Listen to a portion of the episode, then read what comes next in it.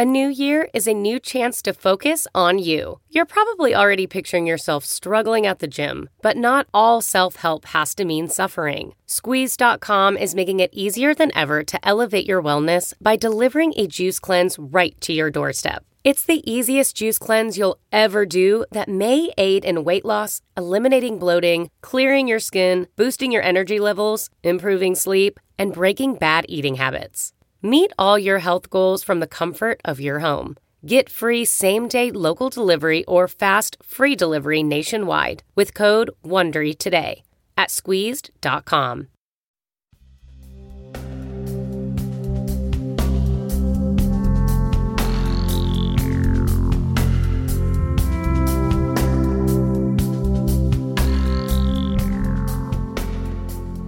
Welcome, everybody, to Mind Rolling. I'm Raghu, and we have a special, special edition today that I'm really, really happy to introduce. But before I do that, I want to talk a little bit about BetterHelp, we have been talking about them recently in recent podcasts over the last few weeks.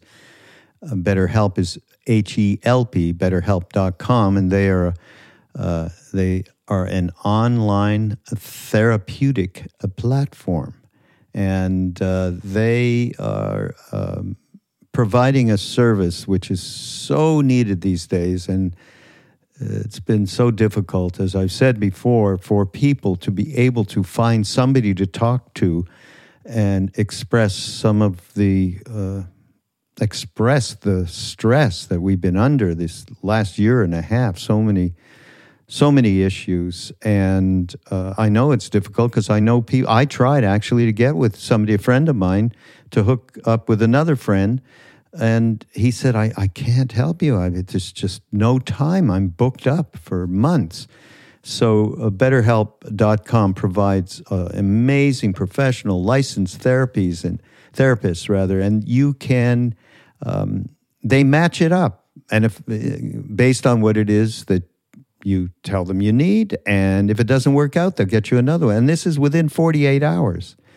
And uh, by the way, you get 10% off uh, for the in the first month if you just go to BetterHelp. That's H E L P dot com slash mindrolling, and uh, give it a shot. A lot of people have, like a million people or some crazy thing. Boy, it's a lot of therapy, and uh, no wonder look where we are in this world of ours these days. So uh, th- now, and it's great. Of course, they are providing us with the sustenance that the network needs as we've grown so much over the last years, last couple of years especially, and um, and they're providing a service that I personally think is extraordinarily important uh, to provide to people given the circumstances that I just explained. So, betterhelp.com, give it a shot. Okay, the big surprise is this podcast is going to be without me. Now, I have done a couple in the early days, and uh, I just want to give you a little bit of the uh, circumstances as to how this got created, aside from me getting a week off. Uh, and that's, uh, well, some of you, many of you, I hope, have known about our Soulland music series that we've had up uh, live streaming last fall, this early this spring. We're going to be doing it again. We just released this beautiful compilation, uh, Soulland compilation, on our new Soulland Records imprint. So we put, because I used to be in the music business and with Triloka Records, and so it wasn't that difficult. And I've got wonderful help from Mangala Braemiller. I mean, it's just fantastic what she does.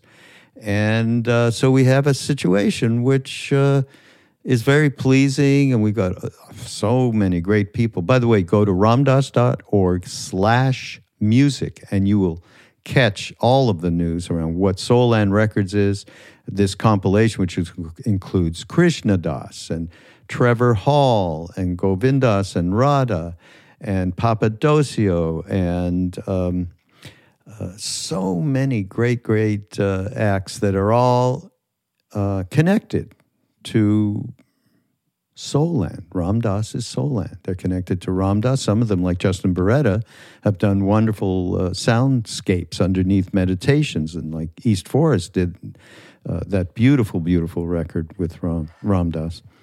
And um, then what happened, and I, uh, I've told this story uh, in the podcast that I did earlier this year with a man named John Forte, formerly with the Fugees. And uh, John, we got hooked up, and he was in process to make new music, and it, it just blew me away. And I said, "What can we do to help you?" And uh, and so ends up we are helping with the marketing and the distribution of this music, and uh, being involved with it is just uh, an honor as far as I'm concerned. Uh, and I think you'll you'll agree with me the the potency and power of what he's done. Um, and he, we only know of him because he got turned on to Ram Dass himself uh, years ago. Be here now, and um, so he has a, an extraordinary combination of on the ground um, dealing with social injustice and dealing with the way in which he himself, of course, was brought up, and um, and uh, at the same time having a spacious, spaciousness around unconditional love is the best way. I mean, he wouldn't even put it that way. He wouldn't, I don't think.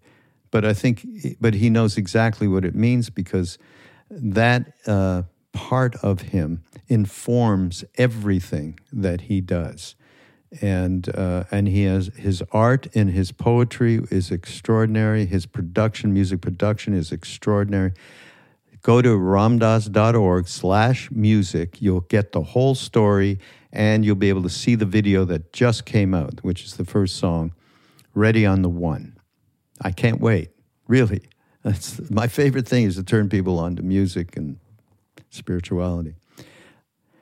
So what happened was David Silver, my original partner in mind rolling, and I still do things with David. We still do podcasts together. He's done incredible uh, interviews and chats with the likes of Bob Marley and Mick Jagger and on and on. Uh, oh, I mean, just uh, I couldn't even begin to list all of the amazing people he's been with, which he's writing a book about. We're going to hear about that sometime and I hope, the near future.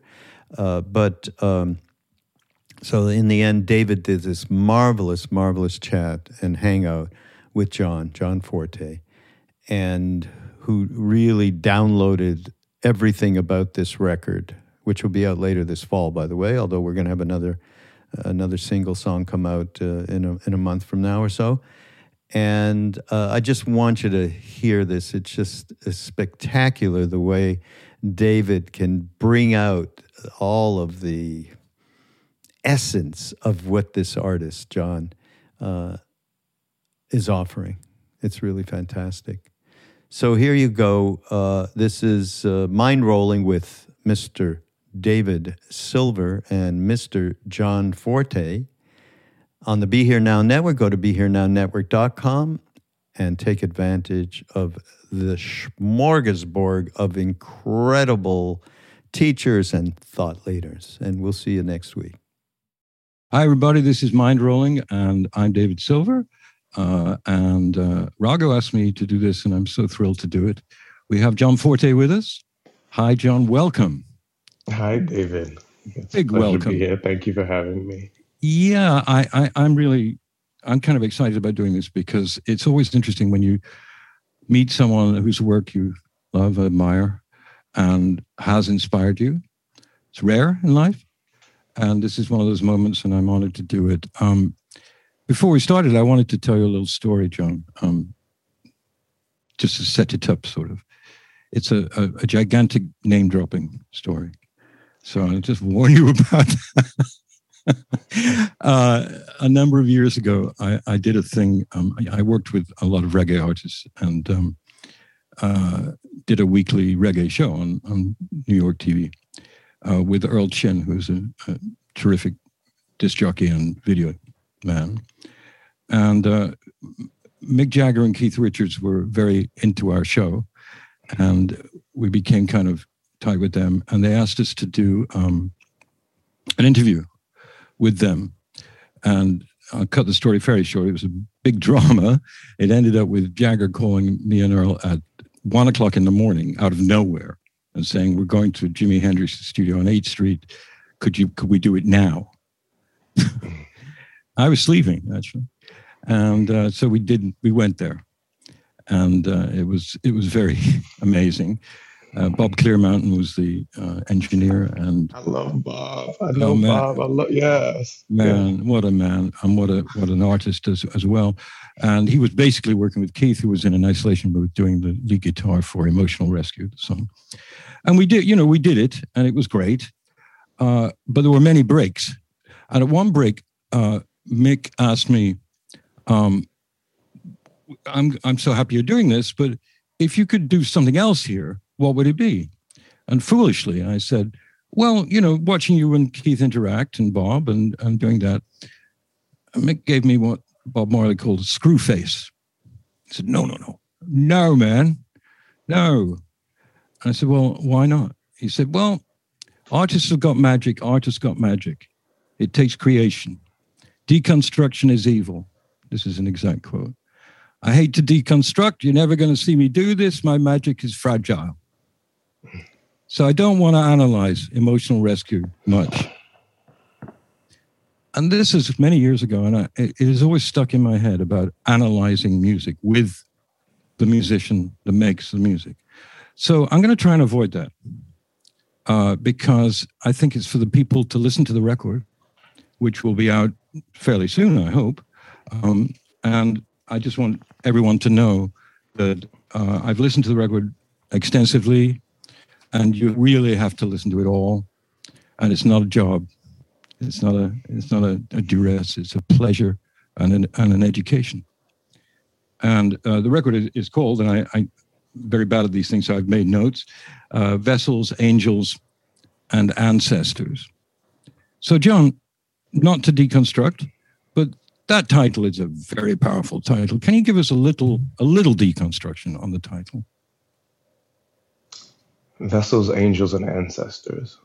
I, ever since I realized that I was in the process of recording a new album, um, when that when that moment hit me that oh this is this is something more than just a song or two. This is this is a part. Th- th- this is part of a larger body of work, and I and I realized that fairly early on in the process, probably three three songs and I, I knew that I wanted to keep going. And this began last December. Um, so, uh, well, not even last December, two Decembers ago. So it'd be um, December of 20. Was it 20? Yeah, no, no, no. It would, it would just be this past December, yes.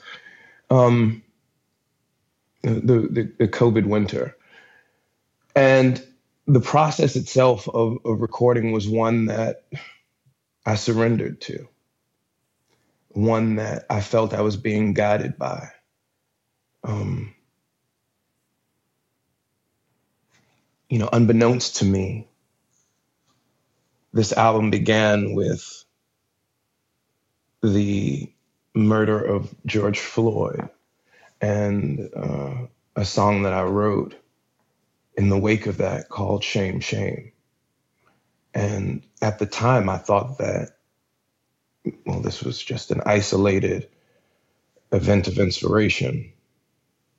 But I, like I said, I, I realized um, pretty pretty quickly um, thereafter that that I was on a, a, a, bit of a larger journey, and and that journey really was about me letting go. Um, and and being guided by the vessels or by the angels and, and the ancestors, allowing myself to be the, the, the vessel um, in this in, in, in this instance. But I mean, even even that title, the the, the, title itself, it it was, you know, for a while it was guidance. For a while it was uh, but but but but, they, but, it, but but then it just felt like more than guidance. It felt like like I said, I was I was actively being guided, being worked with. Uh, I was in community during the creation of of this album, and I wanted very very uh, early on and very directly and very deliberately to acknowledge what was uh, at work here. When you you know people talk about angels, you know, and and sometimes it fits, sometimes it's a little obscure. From what you're saying, you feel like you were already inside something, something that was speaking to you.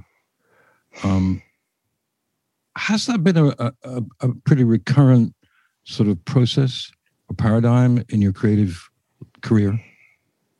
Hmm. The short answer is yes. The creative process involved, uh, as long as I've been familiar with it, me being in some form of meditation, isolation, uh, some some some some different space.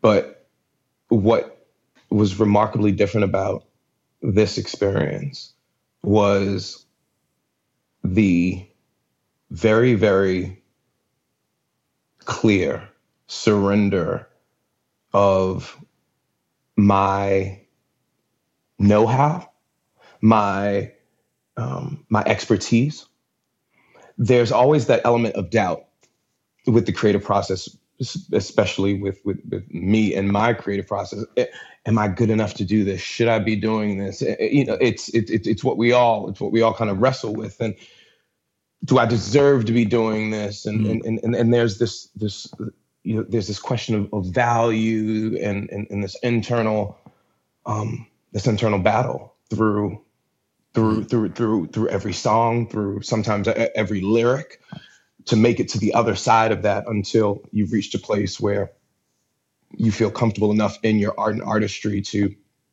share it with others.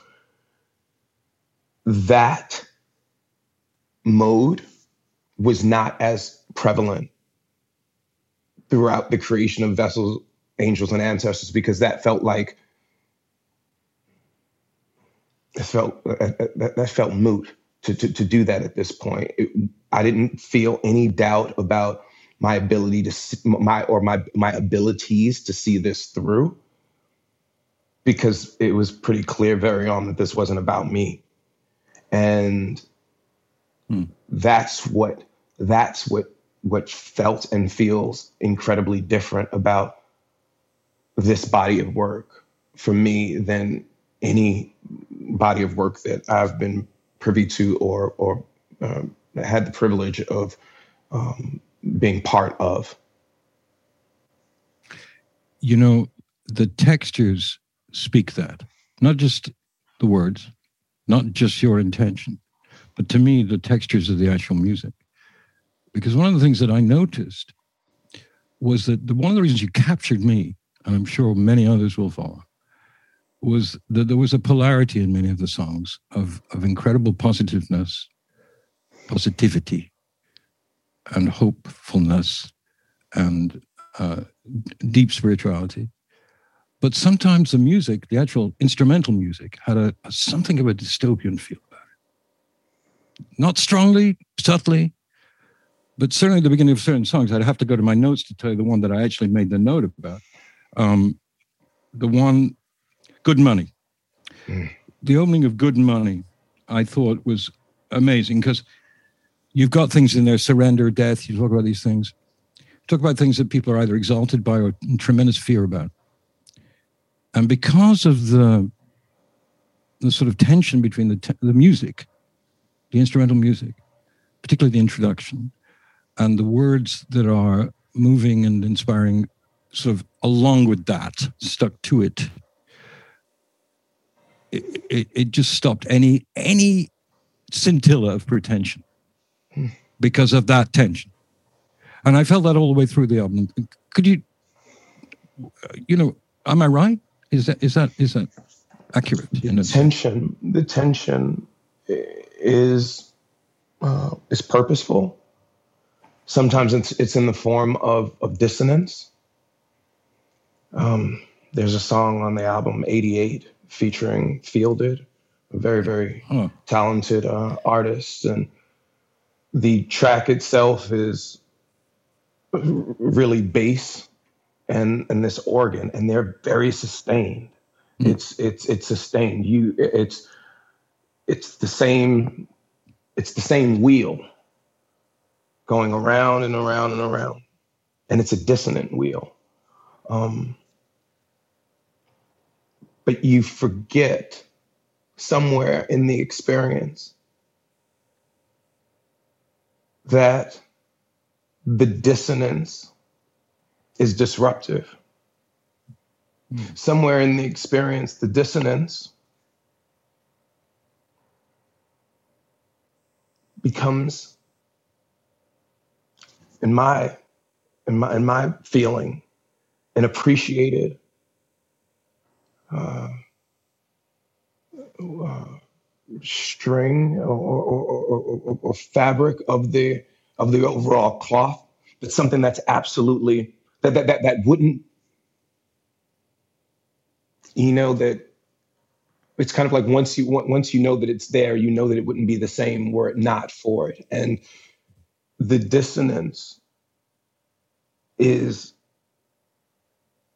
very very deliberate, very important to acknowledge, to include. And so I, at very, um,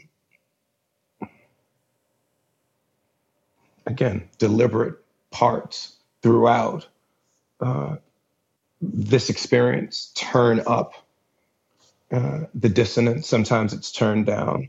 There's a lot of work with space, the space in between things this album is somewhat of a sonic continuation from an album that I released in February of 2020 called Rhythm Drive. And Rhythm Drive was a lot of guitar and bass and, and then vocals. There wasn't a lot of percussion, although there was a lot of inference. So much so, in fact, that a lot of a lot of the tracks began with more elements, and then ultimately I just decided to strip it away because it it it, it felt it, felt more personal. It felt more raw. It, it, it felt less hidden, and so with vessels, angels, and ancestors, I knew that before I even knew that that was the title, the world that I was having the the the, the privilege and and the honor of um, co-creating. I knew that I knew that that world was not going to be a, a, an absolute wall of sound with with all of the options. I knew that we were going to have some um, some moments that would have otherwise been you know edited out on other projects or or or, or, or, or mixed over. But you know a lot of that was left in a lot of that was left in here. I mean there's this i have a song on here with a, a, first take. Actually there, might be a couple of songs with, with, with first takes. And that for me 25, 30 years into my career, a first take. What? Like, because the spirit was captured and it wasn't, it wasn't important to do anything else with that, with that element. Um, and that was profound for me to, uh, to not just surrender, but to be able to accept, to accept what, what, what, what, what was laid before me. You know, on that song, um, I wrote something down about the woods and the the beats, and I think it's a reference to the fact that you were in the woods, listening to uh, something or even creating something. I don't know, but that is a bit of a, a, sort of an epitome of the album for me because there's so many interesting polarities that we're all going through if we're in any way conscious at all right now. some of the horrors that we know about shamefully in this country. Um, and yet, at the same time, the, the enormous growth of conscious awareness, charity, thought for other people, uh, the destruction of the collective ego, if you like, of an entire generation. Never completely, because we need it as a driver, but not as a motivator. And in, in that song, 88, um, it, it, it, first of all, Fielded's the way she sings is to me was like a, a, a Telecaster. Hmm. I mean, her voice was like a guitar to me. I, I was astonished every time she came in. It was sort of like someone coming in with a lead, a soft lead, you know, a Mark Knopfler lead. Yeah, yeah. it was just really oh, tasteful, really, really, taste, oh, really delicate, and, and yet, and yet, and yet, altogether powerful and impactful, and and and hitting on every firing on, on every cylinder that it needs to without being without being over the top, without being too much. I mean, she she barely doubled the vocal. No. Spectacular. Yeah, it's it's it's it's it's a wonderful, you know, an unseeable finished jigsaw puzzle. That track, as they all are, and it's not a puzzle as much as uh, um, a texture. Uh, you know, something that is constantly moving between surrender and consciousness and knowledge of what is going on on this planet in this incarnation that we're all living together in. Um, you know, you can have a really good dinner while you're watching the news sometimes foolishly and see things, you know, and see things that are just so bloody awful. Um, yes. You know, and and it's hard to reconcile them because you think, well, maybe I shouldn't be eating or enjoying myself watching this murderous thing on television or this torture or this factor or component of oppression that's just around us at all times, despite the fact that there's been a struggle about this for hundreds of years. Um, but the woods and the music really epitomized it for me because in the in the whole album, I just got a sense of a real necessity to understand that there's darkness and not to deny it by just saying that you're not personally dark or that you're meditating a lot or doing hatha yoga or traveling to nice places or whatever. But this, again, this tension between what we observe as being the reality of the way human beings are still dealing with each other and the larger one or deeper one of infinity, eternity, surrender, love, and that dynamic. Uh, which leads me to my next not really a question, but you know, you've come to love Serve Remember and, and, and Ram Dass. It's not the most predictable thing in the world in a in a way in which people are labeling things constantly. You know, we have 40,000 thoughts a day, and a lot of them are to do with labeling ourselves and others. Um, and uh, what what is so obvious about this album and about your other work too, but certainly in this one, is that it is possible and necessary to be aware of what's going on that is damn wrong and what is going on within, which is damn right. And that, those two things are sometimes very difficult for people following the spiritual path to do, including myself. In other words, I'm very pissed off and angry a lot of the time about what I see. And and yet people tell me, don't don't be angry, you know. Don't be angry. And that's a good thing to say.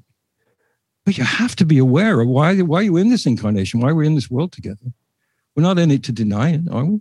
So, one of the things about this album that constantly comes up, and I'd like you to talk about it, is your um, gradual but powerful immersion in a path um, which wouldn't have been predictable 25 years ago despite the fact that you were writing great music and inspiring music and so forth on your own and with the Fugees and so on.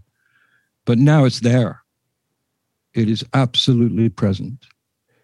The fact that you are in a community and willingly so, which is conscious or as conscious as it can possibly be, inspired by Ram Dass and other great teachers and gurus. And yet at the same time, in one of the songs, I forgot which one. Oh, yes, it's um, So Quiet Thereafter And I thought it was going to be about something, and it wasn't. It was about something that's happening right now, which is the hideous denial of this awful thing that happened on January 6th. And that the presence of something as vile and hateful and absurd as QAnon, for instance, the storm. Let's talk about that song. I don't want to deconstruct the song, as I said, but let's talk about So Quiet Thereafter, because I think it embodies this, this thing between a real awareness of, of darkness and the apprehension of light and love. Mm-hmm. Please talk about that for a bit, your thoughts. Yes. You've definitely sat with the, the music. I, I can I can tell in yeah.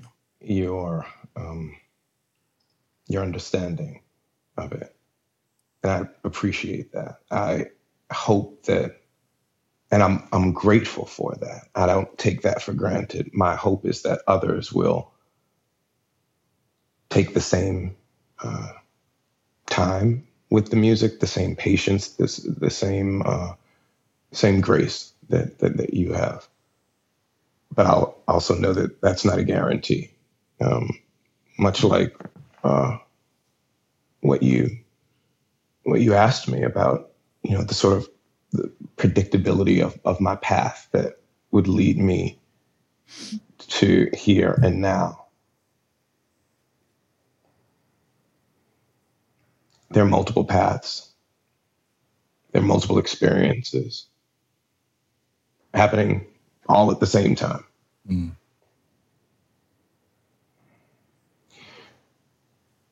When when we talk about the existence of of darkness and of of of light, you know, that's happening in the same space. And the reason why we know that is because well, you can't have one without the other. It's it's it's very much like breathing. And so to deny, and this is probably you know to the the more enlightened folks out there who who who who really really wrestle with their less enlightened uh, portions, their less enlightened bits. Mm. That contrast that contrast is what is defining and molding and shaping uh, uh, and, and, and directly contributing to this moment. And were it not for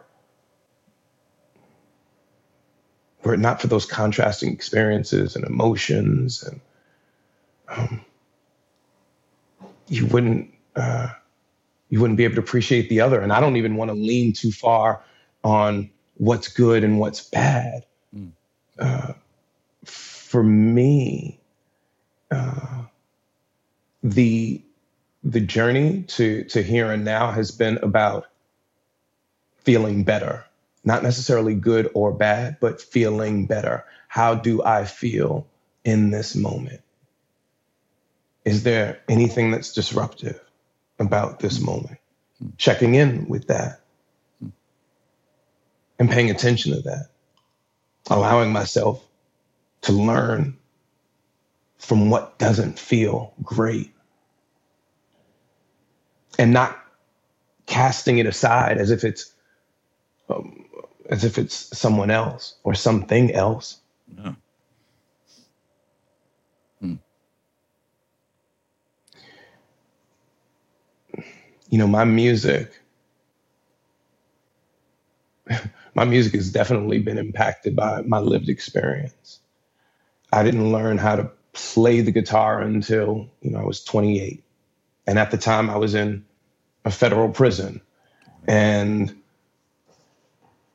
you know, learning that instrument was wholly liberating. Um, and it came at the at the right time. It's funny because when I when I learned it, when I when I picked it up, you know, after my first year at 20, I thought to myself, oh, I'll probably never really be able to realistically incorporate this thing into into my into my repertoire. And, you know, here I am nearly 20 years later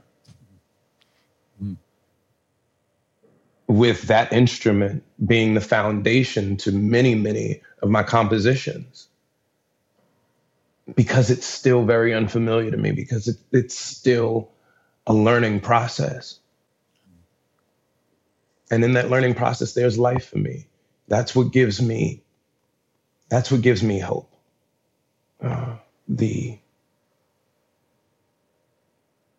the the the the, the, the connecting of what may seem like disparate coincidences. You know, when, it's just like, oh, can you imagine that so and so was was here at this time, and then we happened to, and then the you know the planets align, and and, and seeds you hmm. planted twenty years ago are now taking fruit. Mm. So, I guess it's just a really long-winded way of um, saying that nothing is for naught and that everything contributed to this. And that what may have seemed unlikely already happened. Right. You know that's not long-winded. That's that's a deep answer and I thank you for it. Uh-huh. um, i wanted to go to the song ready on the one um, because I, it's such a, a powerful song. And I, I just wanted to ask one thing about it. Um, I apologize for looking down at my notes, but I made them so I could look at them. Um, interesting to me, the expression ready on the one, but um, Miss Brittany, uh, Miss Brittany says, sings frequently steady on the one.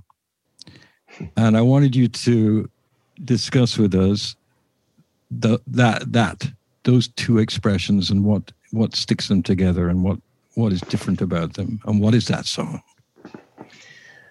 So this album has contributions from two producers. There's one producer named preservation dj preservation who's done work with some of my favorite artists that i listen to um, on repeat. He and i ended up striking a, a, a relationship and a friendship during this time of, of COVID because I admired his work and he started sending me music. And the first piece of music that he sent me was um, Good Money, which is what we spoke about a couple of minutes ago. Yes. That features, uh, oh man, an amazing talent, Billy Woods. And the second piece of music that he sent me was Ready on the One, which both of these pieces of music that, that, that Preservation sent me, um, they, they, they struck an instant and an immediate chord because unbeknownst to him, they were already sonically fitting into this guitar driven, stripped back uh, body of work that would become vessels, angels, and ancestors. So I, I, I called them up. I said, like, you, you, you're not going to believe this, but I have about three or four songs that that that that already sound like they, they exist within this world. It sounds like like like like it sound they, they sound like they're living on this planet, like like like they're they're, they're engaged and, and you know and uh and I we followed that instinct. We did not resist. Um, we embraced it wholly. So, Ready on the One came about. It was uh, created um, well before um, Good Money, which is interesting because there are more moving parts in Ready on the One. You mentioned Miss Brittany Reese, who is my friend uh, uh, Five Star's daughter, and, and Five Star is also featured on the track. He's on the third verse, and uh, and our other friend Spills is on the second verse. So we have two other um, two other artists from Brooklyn um, that I, I know and, and, love and respect, and then we have uh, Miss Brittany Reese, who is. Uh, who's who's who's who's addressing us, who's gracing us, who's blessing us um, with her vocals on the chorus. Um, Ready on the One, Ready on the One. Uh, I choreographed the step step of Steady on the One, Steady on the One. All mm. praise and always the best efforts. So, mm.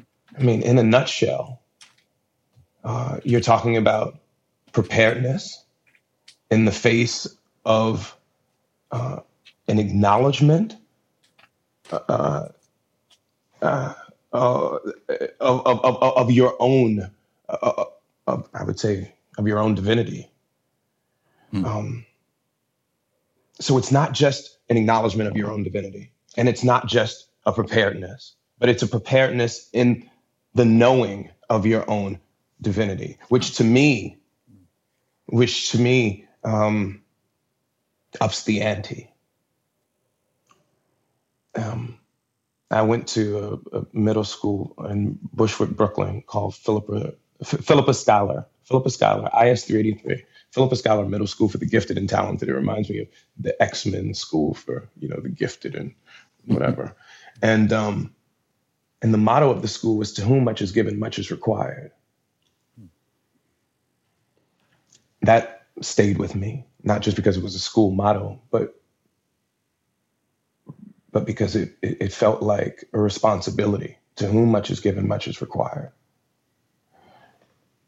And throughout my years of the ups and the, and the downs, I've more often than not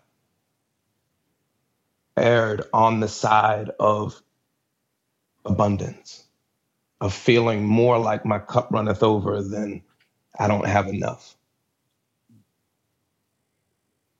And that also felt like a responsibility. It felt like a responsibility uh, to to feel um, and to know uh, that that that I was loved, that I was blessed, and to not do that knowledge a disservice or dishonor by looking away or denying it. So now in the music, you know, there's this recur- there's this recurring character throughout this album, Shorty. Shorty, Shorty. on the corner. Yeah. We, we, we, we, keep talking to Shorty. Yeah. You know, I'm trying to show Shorty that the stars in him, God's in him. Hmm. Uh, you know, who is Shorty if not me when I was, you know, 10, 12, 14? Who is Shorty if not my son, who just celebrated his first birthday last week? Who is Shorty if not my daughter, who just celebrated her fourth birthday? So that responsibility of knowing uh, and and then being able to to tell others, hey, I was just up here, and even though your your your path, your, your experience may, may be totally different, what I saw was this. What I experienced was this. Especially, especially if you know that two blocks ahead there's a, a, a four alarm blaze and and, and and and and toxic fumes. You mm-hmm. want to say, hey, don't you know? Th- th- there's something up ahead that's that's just not copacetic. And you know, a lot of the message to the, the, the, message and the messaging to Shorty is is is that coming from a place of love in the form of a heads up. It's a heads up. Um, it's not a it, it, it's not a it's not a mission critical directive. You must do this. It's it, it's not obligatory language. You you should do this. No, no. You're on your you're on your experience. You are on your you are in your boat. You are going downstream. I'm in my boat. I'm going downstream. But I see you. Mm-hmm. And you see me. Mm-hmm. And maybe as we're going downstream, maybe there's an opportunity for um, you to throw me something, or for me to toss you something, or for me to hold your hand. I, I you know,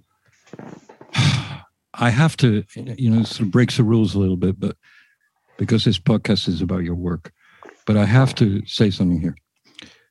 You mentioned Malcolm X in the song, and um, I have to say that uh, I got to get the date right.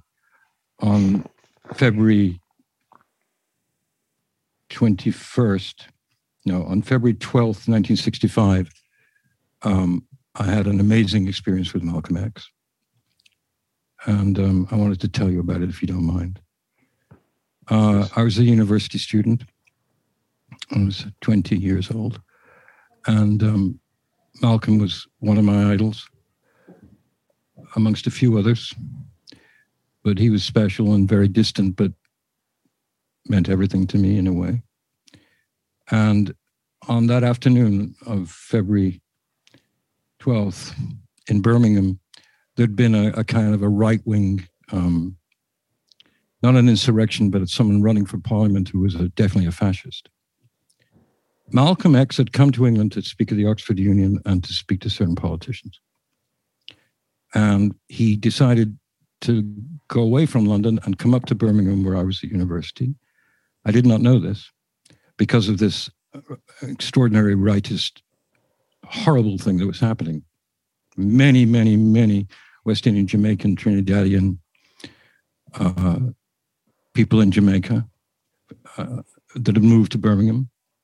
It was the center of, of the West Indies um, immigration. I was a very happy one, actually. I lived in in Moseley and in Edgbaston, which is where Jamaicans were and where I learned about ska and rocksteady and so forth. And when I learned that Malcolm was there in Birmingham, I was astonished. And then I heard even more astonishing that he was coming to the university and going to give a talk to the Islamic Society. I was beside myself, went to the Student Union Hall, which held about four or 500 people. It was packed. Just started to walk in, and then an Iranian friend of mine who was running the thing said, David, you can't come in here. I said, why not? He said, because you're not a member of the Islamic Society and you're not Islamic. I said, okay, that's true. How about the fact that, I, that I, uh, I completely um, am moved and changed by Malcolm's autobiography, and I, it's one of the great desires of my life to meet him, or at least to see him. I must come in here. And they said, You're not coming in, and we'll call security. There was a small staircase behind me, and Malcolm X and two other people were walking down it, and he stopped and listened to this conversation. And he came and stood beside me and looked at my Iranian friend and said, What is this about?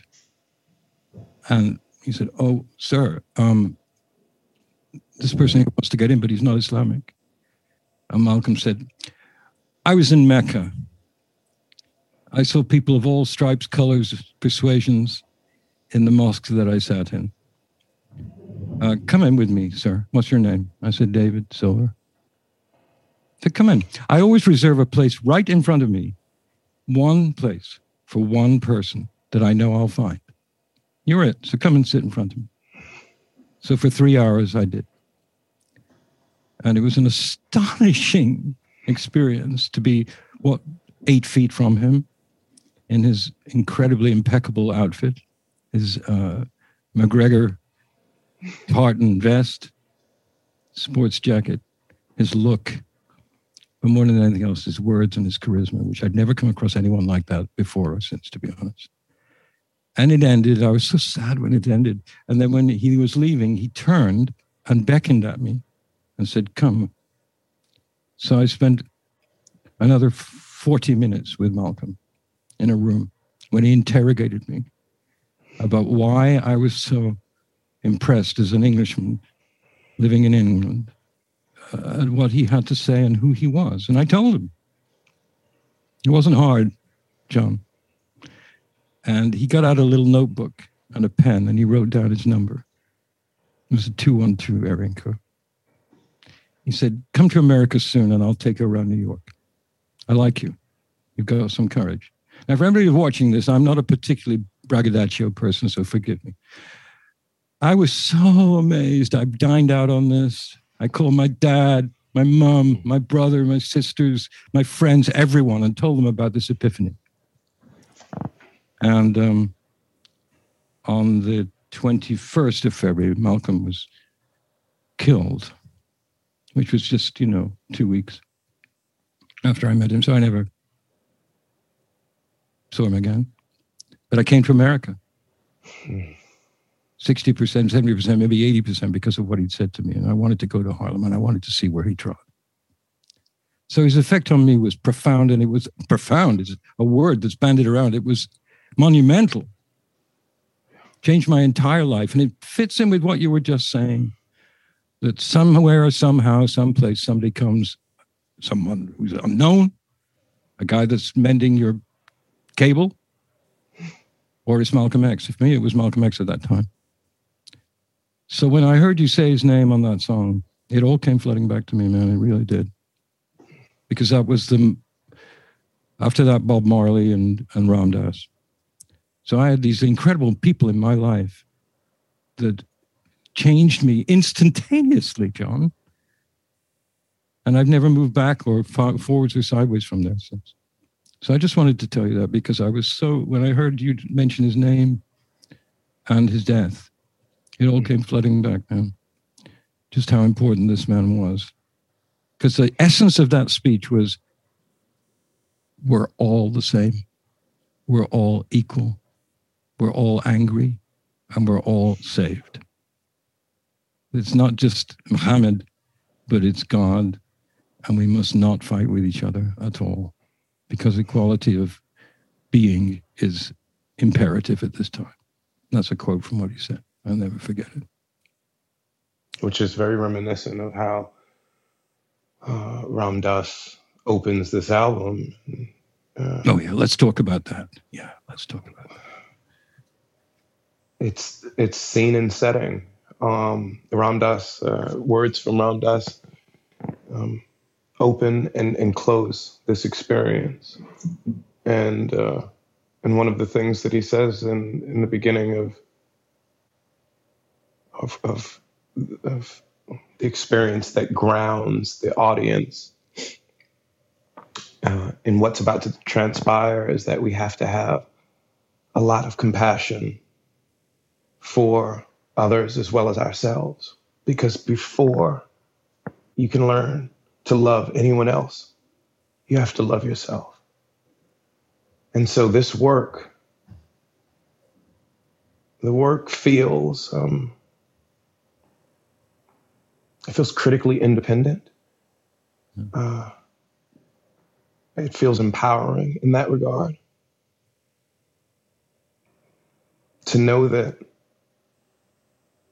every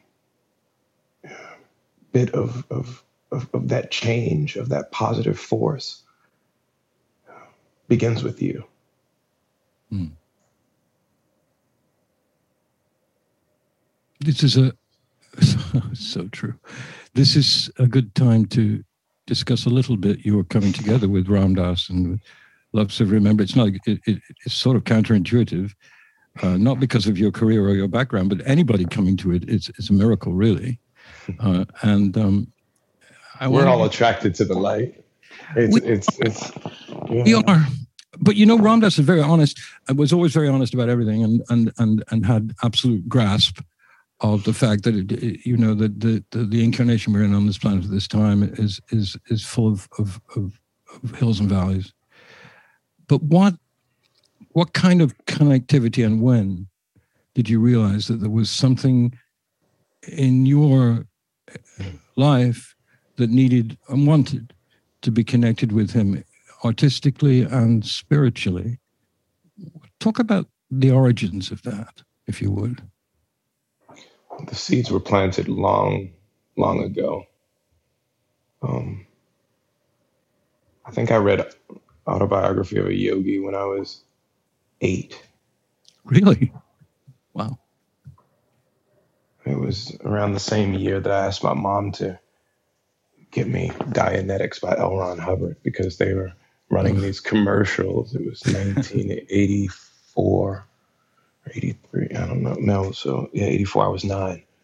Um, they were running these commercials on, on television, you know, and they had these profound questions. And uh, I don't. I, in retrospect, I don't, I'm not even sure. I don't. I'm not even sure. I remember what the questions were, but but it was like, do you want this question answered? Turn to page 79 of this book. And I oh, of course.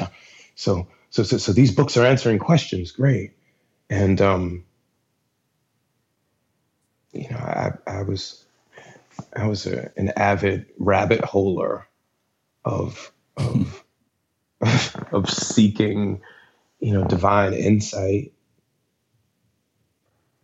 as as far back as I could remember. Um, you know, I remember, and I'll, I'm I'm going to get to your question, but this, but this, but this sort of contextualizes it.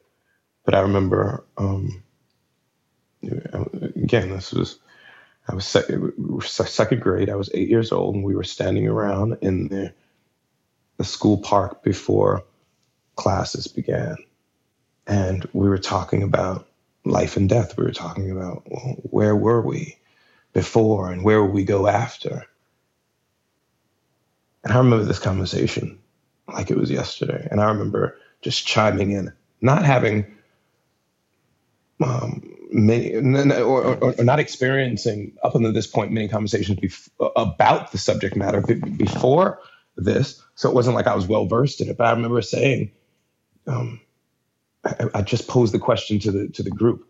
I said, "Do any of you remember uh, w- w- where you were b- before you were born?" And it was kind of like taking a survey around. No, no, no. And I said, well, maybe that's because you were always here. And, and I didn't, you know, it was kind of, it was kind of tongue in cheek. But where did that come from? Where did that intuition, where did that intuition come from? It came from a place where it's always been and where it is and where it always will be.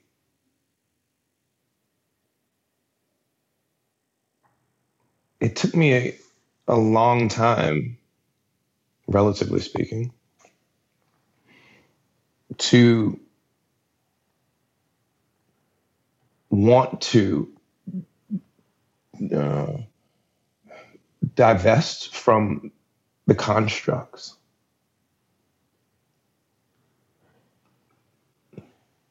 You know, in one shape, form, or fashion, in every shape, form, or fashion, everything around us is constructed as the manifestation of an idea.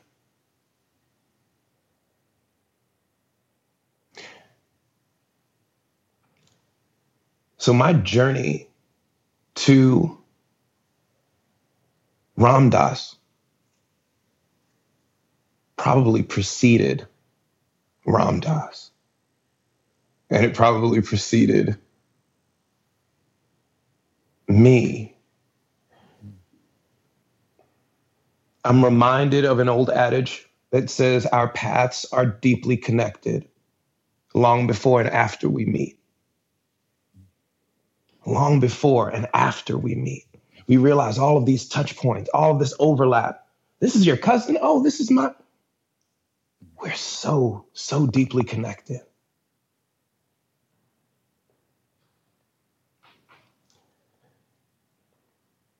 So, in one way or another, I think I was, I've always been here having this conversation. Uh, having uh, the conversations that challenge what we accept on face value, wanting to peel back those layers. Because I've always known that there was something more, that there was something deeper, that that there was purpose and meaning. And without being able to point to one book or one film or one song, the experience has been best served for me by taking the best part along the way, the most inspiring parts.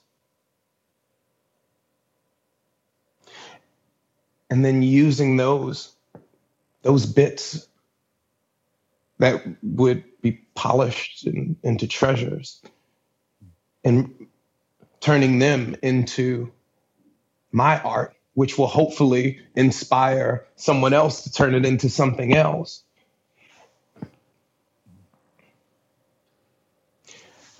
So, my attraction to Ram Dass, to Alan Watts, to Abraham Hicks, to Muhammad, to uh, Clarence 13X, to my mother, Florine Forte, to my children.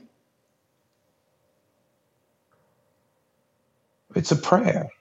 It's it's it's the same affinity and affection and, and divine love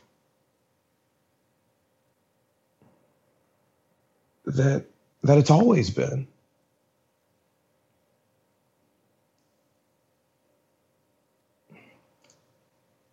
You know, beautiful spiritual beings like Ram Dass during their their moments of in between birth and death, they're, they're, these, during their moments, in between their transitions. They serve as beacons, reminders, mirrors, in many cases, to what we already know and suspect. But there are those of us, me included, who appreciate who appreciate it when it's said. Yeah. Who appreciate it when, when when others can articulate it, when others can sing about it, when others can paint about it. Mm. And we can go, "Oh, that's right. It wasn't just here." Because you see it too. Because you feel it too because you know it too. Those who know, those who know. And so Ram Dass was, is, and will be one of those among us who who knew and know. Yeah. Yes. I I I I really so agree with you about hearing something and realizing, oh, I think that I'm not crazy and I'm not stupid, probably. Uh, he said it, and I love his head. So great, you know. I mean, Alan Watts is is, is particularly redolent of that. You know that he says things, and you go, "Yep, that's right." My God, that's right, Alan. The um, resonance, the resonance. Yes. Yeah, it's a beautiful miracle because you could go your whole life without ever, you know. I mean, it, obviously, this is true of, of, of many people, and it's it's not a, a, judgment because we all come to whatever we come to when we're supposed to come to it. If there is perfection, that's part of the perfection, isn't it? I mean, you know, um, I when when I was listening to the album the first time. Um, it brought to mind other artists, and I put them in a zone. It's what I call the multidimensional zone of art, where it's not just portraying suffering or romantic love or the things that Frank Sinatra sang about. Nothing wrong with Frank Sinatra and Nat King Cole. I mean, they were great artists, actually, and did affect one's emotional body. But then in the 60s, what happened, and before that, in blues and rhythm and blues, but particularly in the 60s, it was it was sort of huge, was the, the growth of the multidimensional musician and messenger. Um, John Lennon, when I first heard Revolver, for instance, uh, that was the album that really did it for me. And songs like Tomorrow Never Knows and Within You Without You. Suddenly to hear George Harrison singing Within You Without You and I thought, that's what it is. It's within you, without you. Oh my God, George, thanks a lot. I didn't know George, but I knew him then because I knew what he said. And when Lennon sang Instant Karma, I knew what he was talking about. And it all seemed like, well, this is every day now. Great. But it wasn't to be. Everything has a beginning, middle, and end. You know, it's ironic. There's a certain dark symmetry about the fact that it always struck me that you know, John Kennedy was was murdered in November, November twenty second, sixty three, and the Beatles appeared on Ed Sullivan three less than three months later. Mm. John Lennon was murdered in December 80 and Ronald Reagan was elected and installed in January 81. Two sides of this turbulent planetary consciousness that we're all involved with. When I was listening to this album, there were many occasions when in it, the poetry just was that multidimensional recognition. Oh my God, yes, I thought that once. I'm thinking it now. Oh God, thank you, John. Um, but it's it's not necessarily the, the the sort of general sort of direction of, shall we say, popular art. I mean, when when Picasso did Guernica, by design. Yeah, by design, exactly. By design, yeah. So Picasso does Guernica and lets the world know that the, the Nazis had bombed a village, or the Franco or whoever bombed that village in Spain was mass murdering already. And he did it for that reason. He did it so that people would know because they knew about Picasso, but they didn't know about that. And if you look at Guernica, it's all in there, right? And it's fantastic now that this is become it is beginning to be you know what it's like it's like what we thought in the 60s is happening now mm. we didn't didn't necessarily happen in the 60s it really didn't but we all thought it. Like let's love one another. What's the problem? Why don't we love each other? And why don't we show each other that respect that generates community and therefore generates change? Um, so I, I wanted to sort of, you know, Raghu and I hate to gush about anything. It's probably because of our backgrounds, but um, I'm English, he's Canadian, both problematic. Um, you know, I, you know, it took me years to sort of be happy, but um, I, when I was listening to the album, I was saying to my wife constantly, this is going in those two wonderful parallel directions at the same time of personal suffering and observation of other suffering and liberation from suffering through the, the recognition of the present and of the perfection of the present. And you do it. There's no question in my mind that you do it. And it's very conscious. And I know that it's also, it seems to me, effortless, which is part of the delight of, of, of great art, you know, that it just, just seems to roll off you. I want to look at my notes a minute because I made so many notes. Um, and I want to, you know, what you said before, source, we do something called legit source there are illegitimate sources too, you know, lies. Yes. Lies. And, um, uh, but the, the, when, when you can hone in on those that are ameliorating for as many yes. people as is humanly possible, like the words of Ram Dass. Ramdas was never recondite in what he said. Mm. It was clear. It was like, you know, words that we use. And the lectures, when I used to go to lectures with him, I thought he was like you know, Lenny Bruce with Godhead. That's mm. how I would describe it. He was funny as hell. And he wasn't just funny to make a joke to, to break the seriousness, John. He was funny all the way through the Godhead lectures. Mm. And I used to sit in those lectures, and I knew him, but I didn't matter. I sat and looked at him talk, listened to him talk, and thought, God, this is one of the funniest men alive. Because he saw the incredible contradictions that are apparent in our lives between that liberation and that construct, or many constructs uh, you know, I watched The Matrix again a, a, week or so ago. I don't think it's a very good film, actually. As a you film, don't think The Matrix is a good film? No, um? I think the I think the the the um, the idea behind it is, and the fact that we live in this construct of which of which we know not, and we observe its rules, even though we know not why we we're sort of full of fear. So we observe red pill Greenville. But, and I, why I didn't love it was because it, it, seemed at some points to drop into a sort of cowboys and Indians chasing, shooting each other, which bothered mm. me. I wanted more. I wanted a more cerebral Keanu. Uh, but it's a monumental film, really, uh, because it, uh, once again, it tread it trod that thing between multidimensional and shallow. You know, and there's nothing wrong with some shallow water, you know, here and there you know? Uh, but well the not, shallow you, you can't access the water without uh, without going through the shallow bits. Or you can't access the ocean without without going through the shallow bits. Uh, and so the shallow will introduce you uh, and will hopefully uh, you know make it so you don't you're not over your head too quickly because Uh, a, a, a, lot of folks, uh, you know, when they're out of their depths, um, they, they panic. And there's something to be said about knowing, right? And you know, there's a there's an old adage, you know, um, knowledge is like high explosives. Um, you've got to you, you've got to be careful. Um, so I, I hear you, and, and and that resonates.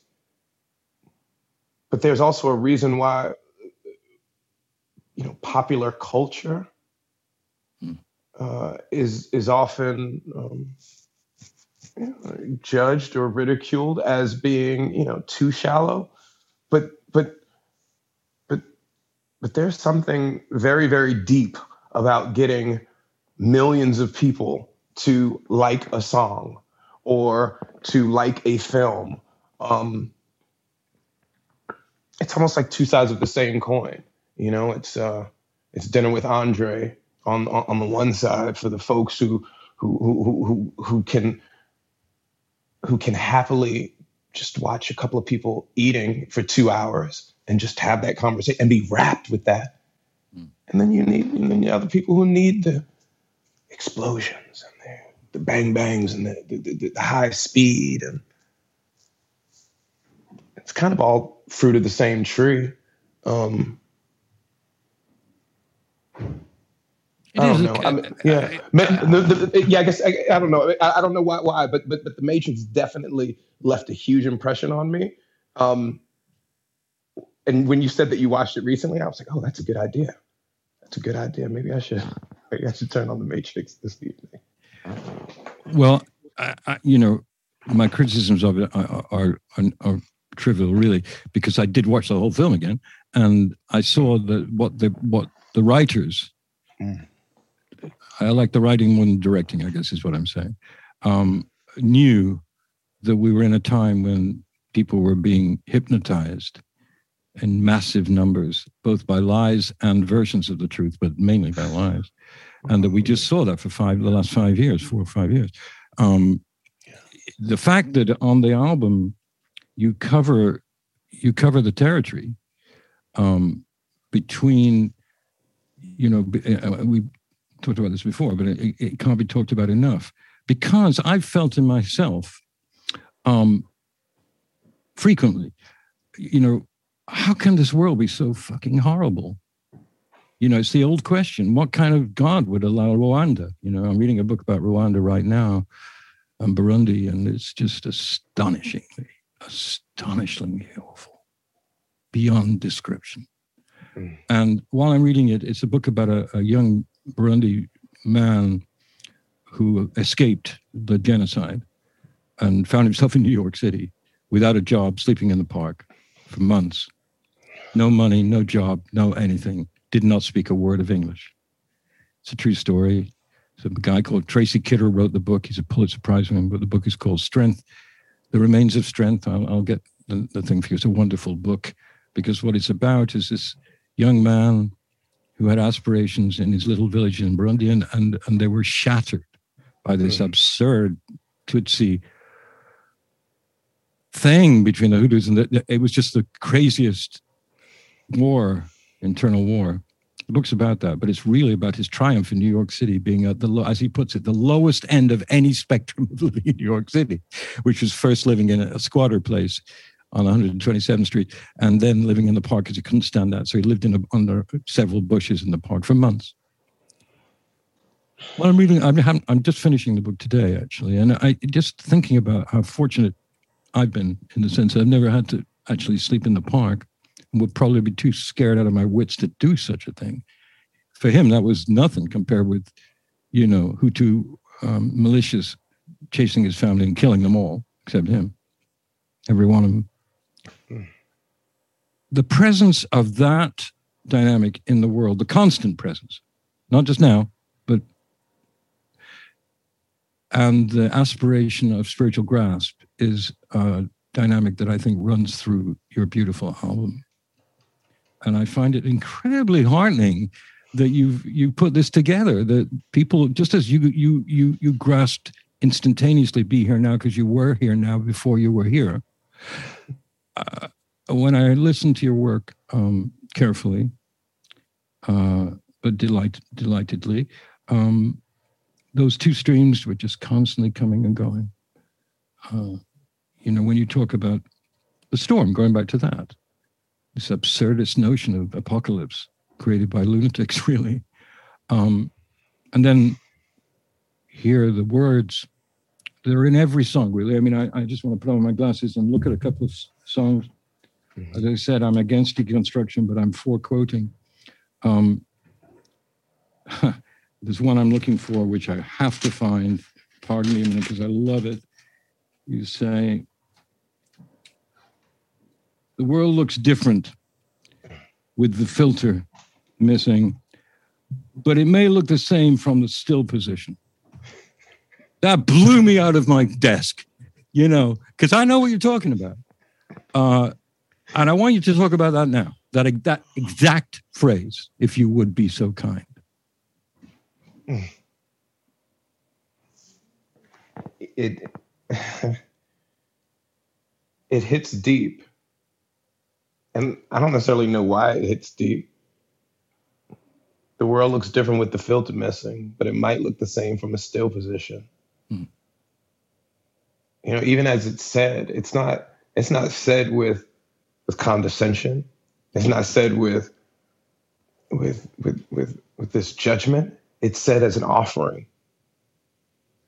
Um, the world looks different with the filter missing, right? And that's just and that's just whatever whatever that construct is that you're investing in. Is it is, is it the racial construct? Is it the political construct? Is it the economic construct? Is it the socio-economic construct? Like what?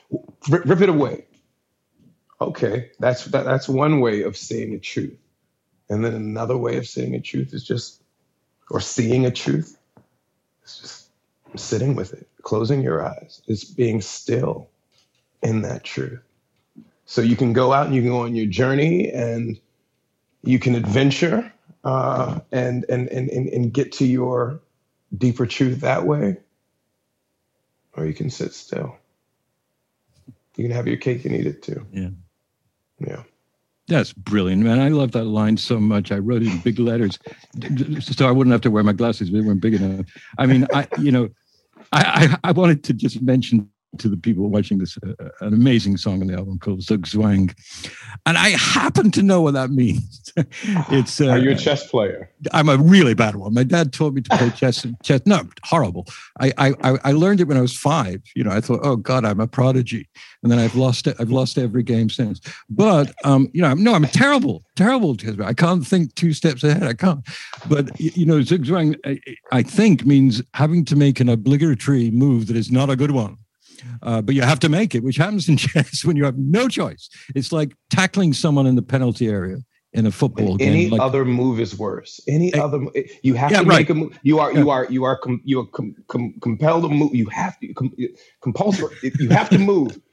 But any move that you make is going to be worse than you yeah. just staying on that square, staying in that position.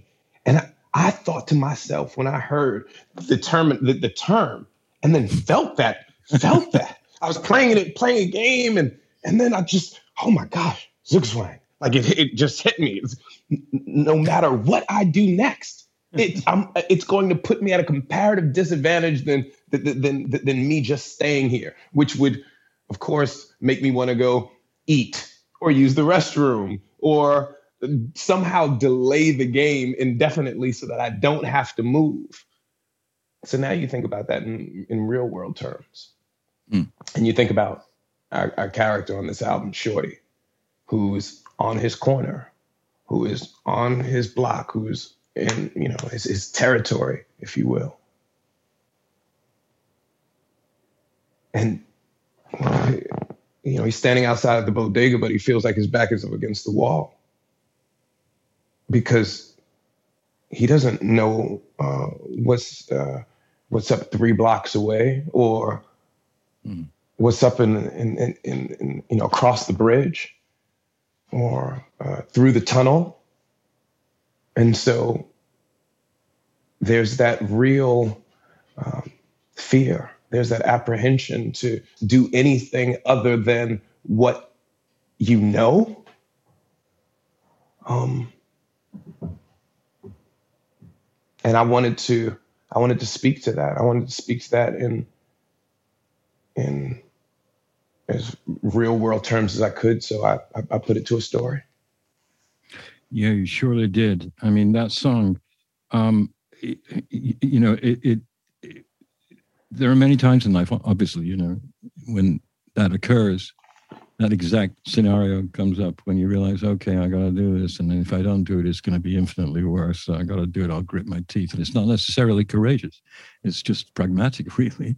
But I love the fact you called the song that because, you know, it's one of those things that um, people don't know. I, I refuse to deconstruct something, but I want to say one thing. Hungry is an astonishing track. And, and I found out, I didn't know this, and I, I, I know Ben a little bit. Um, that you did a song with him called "Best That Love Could Be." So I, I in 2009, and I sought it out. And what? And it's amazing because the same teamwork is going on there. It's a bad word. It sounds like you know basketball, but basically, the two of you fuse two very different sounds. Fuse on that song, that earlier song, but certainly on "Hungry." Um, and what a great title for a song, "Hungry." you know, uh, I, I, think it's one of Ben's lines when he says, "He took everything from me." Uh, I, I, things, little things that do they matter to you? That doesn't matter. To, that doesn't matter to you.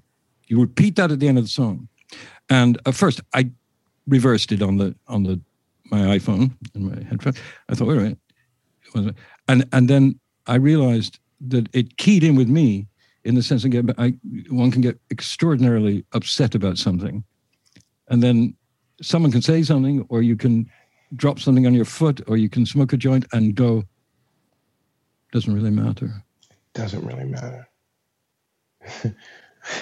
the um, uh, and the nominees are those little things. It's, it's a, welcome to the most pretentious show ever. and the nom- and the nominees are the little drum roll, those little things that matter.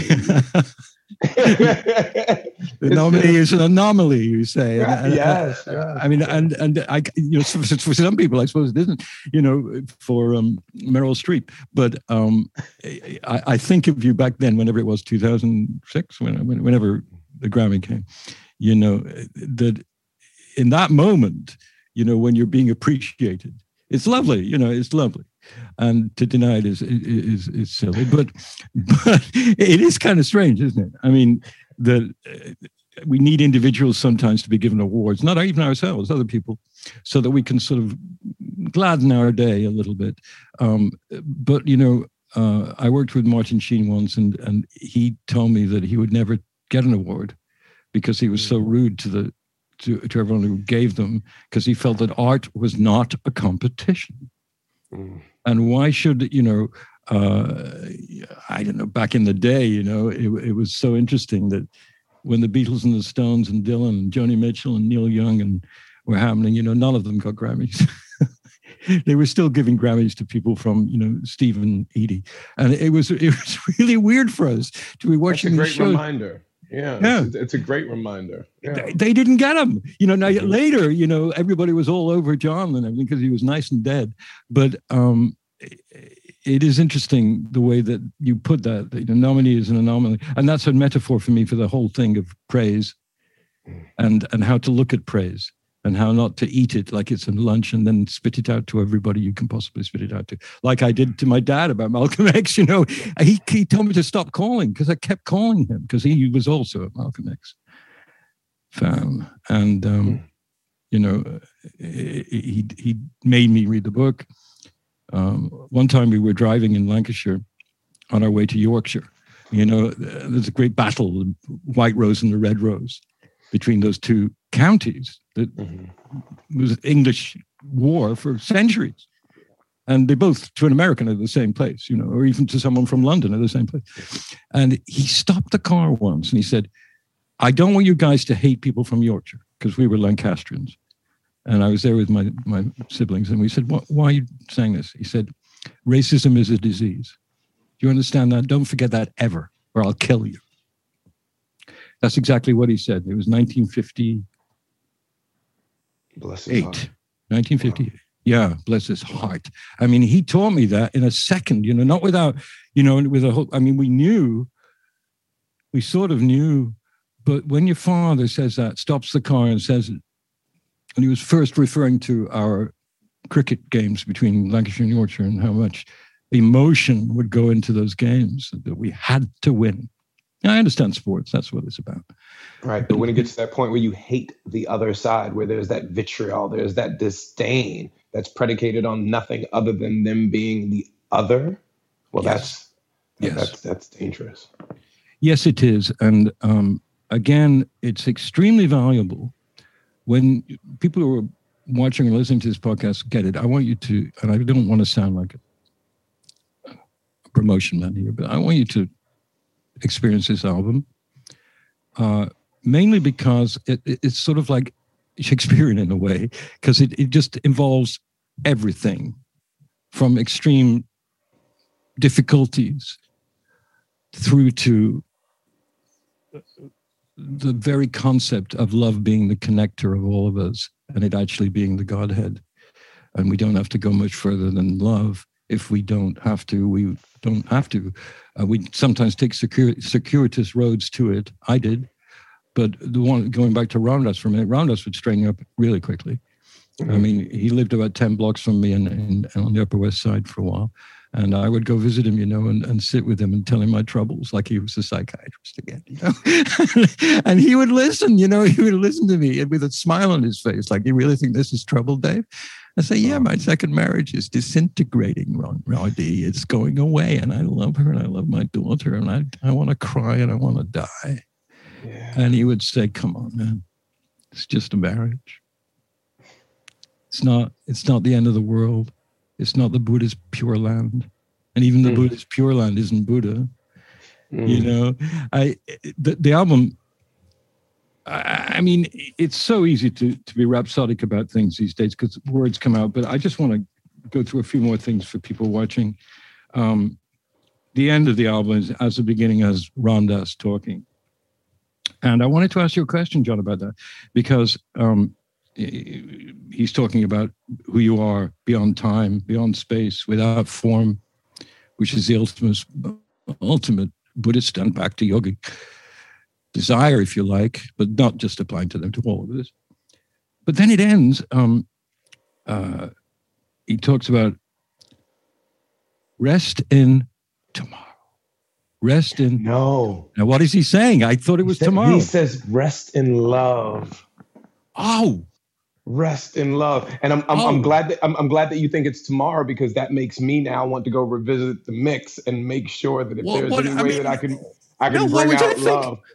This is rest in love. No, but John, what came out of it was the most ridiculous, you know, extrapolation from that because I thought, okay, be here now, rest in tomorrow, be here now. What, is it, what, what the fuck is John doing here? You know, but I actually rationalized it. I did. I thought, okay, this is a deal. Uh, Pema Chodron says many times that if you don't rehearse death, you'll be real scared when you're dying. And to rehearse it doesn't mean lying on the floor and, and, not breathing, but just coming to terms with with the uh, constant occurrence, seems seemingly a constant occurrence of death. And she says, well, you know, if you just rehearse enough, you won't be frightened at the end, and then you can rest into what becomes. Mm. And so that was my rationale. I thought, okay, John did this he faded it out tomorrow. And that's because after the process of liberation, you can rest in tomorrow. Mm. You're not, you have no fear about it. So it made a lot of sense to me and it was completely wrong. And I apologize for that. no worries.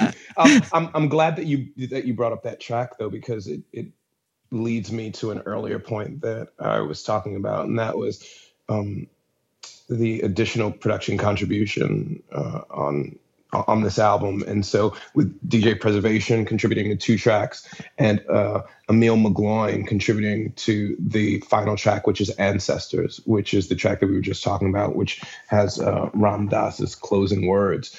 And um, Emil McGloin is a very, very talented uh, producer as well as uh, an amazing guitarist. Um, uh, taken great pleasure in collaborating with him over the years and um, uh, and just in, inviting him to to to play with us.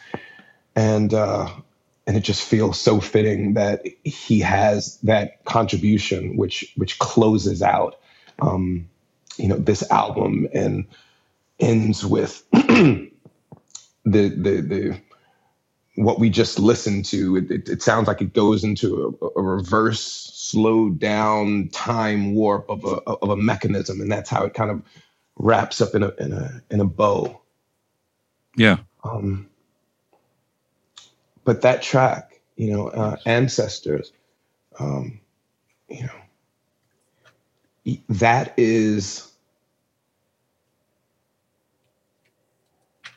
I mean, I, am selfishly, it's a gift for my children. Um, mm. It reaffirms and underscores the suspicion, the hope, um, that inkling that, um, you know, what we call death is, uh, you know, it's a door, right? rather than rather than lights out. Uh, you know, I think of Helmholtz in 1887. You know, energy is, or, or, or, the transitive properties of energy. Uh, energy is neither lost nor formed, but uh, but, um, transferred. And so there's a lot of of, of that thematically. Um, you know, throughout this album, talking about this this notion of uh, passing through something, as well as this too shall pass. So on the one side of this too shall pass, you've got the eternal nature of everything and all things, including but not limited to ultimately you.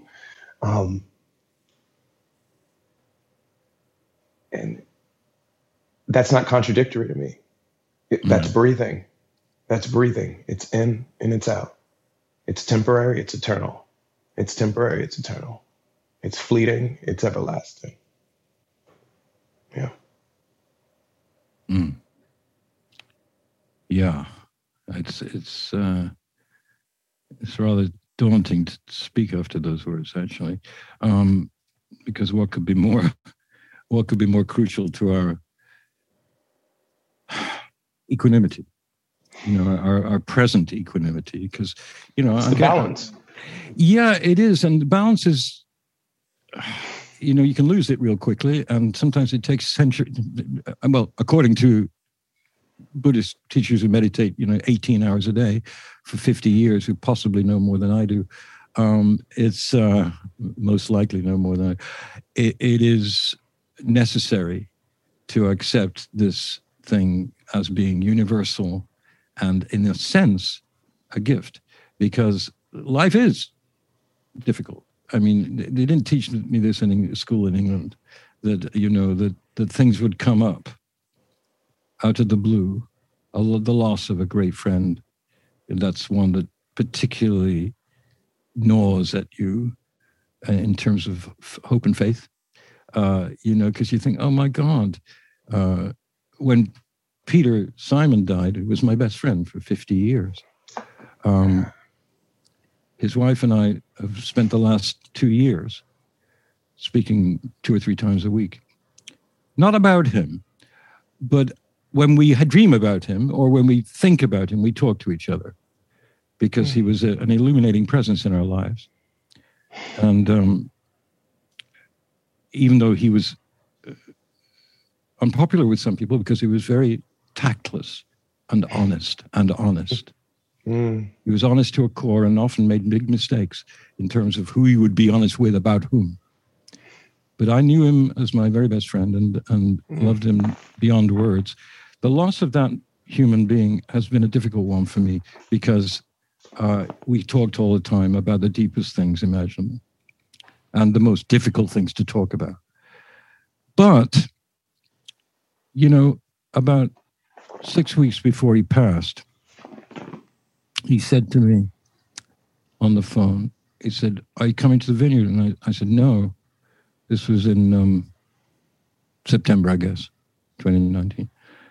I said, I can't come. And he said, I'm going to die.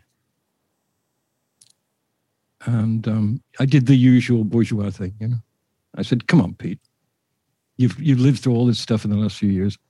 You're not going to die. He said, I am going to die, Dave. And he did. And as wearing and as personally crushing as, as it was, because we talked all the time, um, because of the rehearsal that Pema Chödrön and Ram Dass have taught us, I had rehearsed this because I knew he was really ill. And we have to rehearse these things, just like, you know, you just can't go onto a stage and perform without learning the, the, the lines or learning the progression, the chord progression or whatever. You can't. You have to. rehearse. It's a, it, it's it's a, it's a simulacrum of that. Is learning how to cope with the inevitable nature of life and death. You say it's a door. If you keep saying that, people will get it. And and um, I mean, I don't know how long we've been going here. Let, let me just check. Um, we've been going an hour and a half. This is so delicious and so kind of you to do this for so long. Um, just a couple more things, John. Of course. This is, this is really exquisite stuff, and I, I, I, can't tell you how much I appreciate you doing this. The song Gas. Um, I kept thinking about, uh, I found a, a, glass pipe a few years ago, not a bong, but a, a, an amazing glass pipe by a company mm-hmm. called Grav, G R A V and it's it's it's a form of Sherlock pipe, they call it. Uh-huh. And you can you can put the the herb in there, and it lasts for like a day, and it doesn't go away. You know. Yeah. And when I no, really, man, and I, I, I can see it. I can see it right now. You know, and um, it's beyond the computer. And in the song, the song is so great.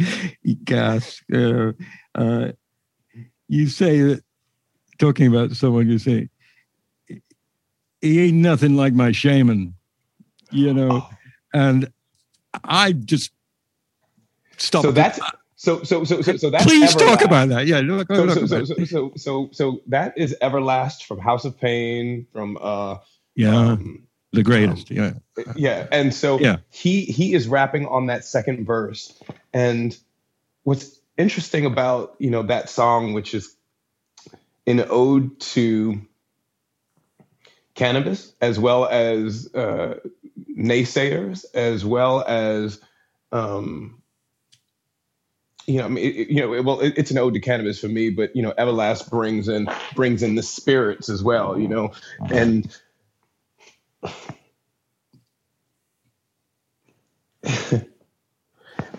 it's it might be, you know, talk about popular culture that song might end up being the most popular song that comes uh, uh, off of this album. Um, it's a good song. It's a good song. It's the bridge that does it for me. Um, to be perfectly, wholly honest, the bridge comes out of nowhere, and and it and it just packs a wallop. It's it's I don't know if it's eight bars or sixteen bars, um, but there's something about the spirit, the energy of that song, the truth in that song. You know, Everlast talks about how hard this past year was. You know, acknowledging the the stress, the the, the impact that we felt uh, en masse. You know, as you know, we were, it was a pandemic. That with um, all of the other pains and hurts that we uh, experienced really um, contributed to this this pressure valve. Uh, uh, and you know, gas is a way of f- finding out the way to to decompress, to um, to coexist with the madness, uh, to call it for what it is and still be able to uh, have fun with those you love. Um, yeah, you might say it's a party song, and I'm okay with that. Mm. I'm 100% okay with that. You know, you talk about going on stage or or not going on stage before you you practice the set or you or you learn the songs. Well, you can't live without living. and um, you know that's what that's what these songs feel like to me. These songs feel like oh you you've lived? You've lived too? You know not just not just i've lived and this is about me. It's it's it's a you know it's a it's a we are here now. As much as it is i am here now it's a we are here now. Um feeling uh, project. Yeah. Yeah, I, to say the, the, the least, it, it is. I mean, for me as a, a consumer of it, if you like, um, with no connection whatsoever, no con- connection with it whatsoever, just, you know, a listener. Um, I'm looking at my notes and they're pages and pages and pages. Um, they are because I'm I'm I'm you know an ex teacher and I do that stuff. Um, but I, I mean I, we've talked about most of the songs, um, but in one of the songs you talk about it being not a song, but a satisfaction from Shame Shame. Shame Shame. It's not a song, uh, but a satisfaction. Yeah. yeah. Can you just uh, ex, sort of expand that a little bit? It's what you just said in a way, but yes. Um it's like they came to get him. It's like the main aim was to hit him. Shame, shame the system. To add insult to loss, now it's blame the victim. What's it cost to get change around here? I'm just a stranger passing through. What's that hanging over there? Strange fruit? So familiar. That which doesn't kill you would try to finish. Nietzsche that, with a knee on your neck for nine minutes. You hear the sirens in the distance. Uh, they, they're, uh, um, they're not coming. We keep listening. Um, I miss my brother. Yeah, I miss him. You see what they did to him? And then I say, This is not a song, it's a satisfaction. They gave me a call. I wrote a call to action. I know enough to know addition, coalesce the coalition. Gang, build, build.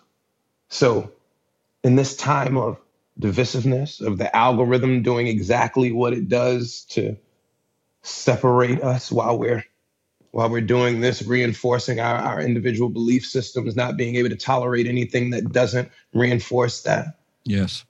Um, that it, it that neither interests me at, at this time, n- nor do I see it as uh, an effective strategy for combating what is clearly uh, our war, our current war, and that is our inability to see uh, one another, our inability to see, um, to see through the through the constructs, to see through the veils that we continue to um, to build. And so, I know enough to know addition, coalesce the coalition. So for me, uh, leaning into this notion of working with uh, with those I know, with those I don't know, um, family, with strangers, um, to improve our condition.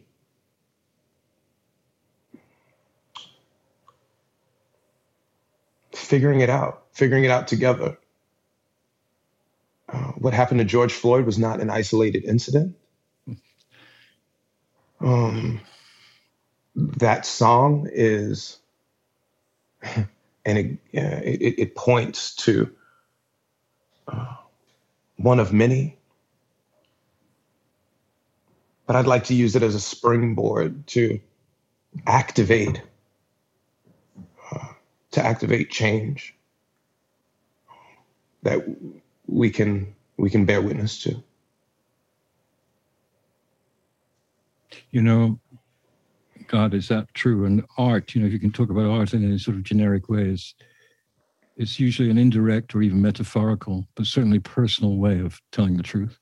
Sometimes when you hit the nail on the head in a in a preaching way, or you know, the difference between a preacher and a a great artist is that the artist doesn't have to hammer it away; just tells you his perception of his or her experience and transmutes it. And the transmutation in this album is constant and a welcome return, as far as I'm concerned, to an oeuvre, an artistic oeuvre, which is determined to break through to those that might possibly just need this word at this time.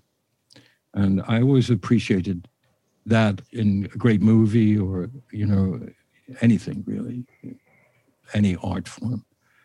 But the fact that you've you've gone through a lot of changes in your life, beyond anything that most of us are likely to experience, and yet instead of, uh, you know, it's a cliche, but instead of serving time, you you let you learn to serve, and and you are serving.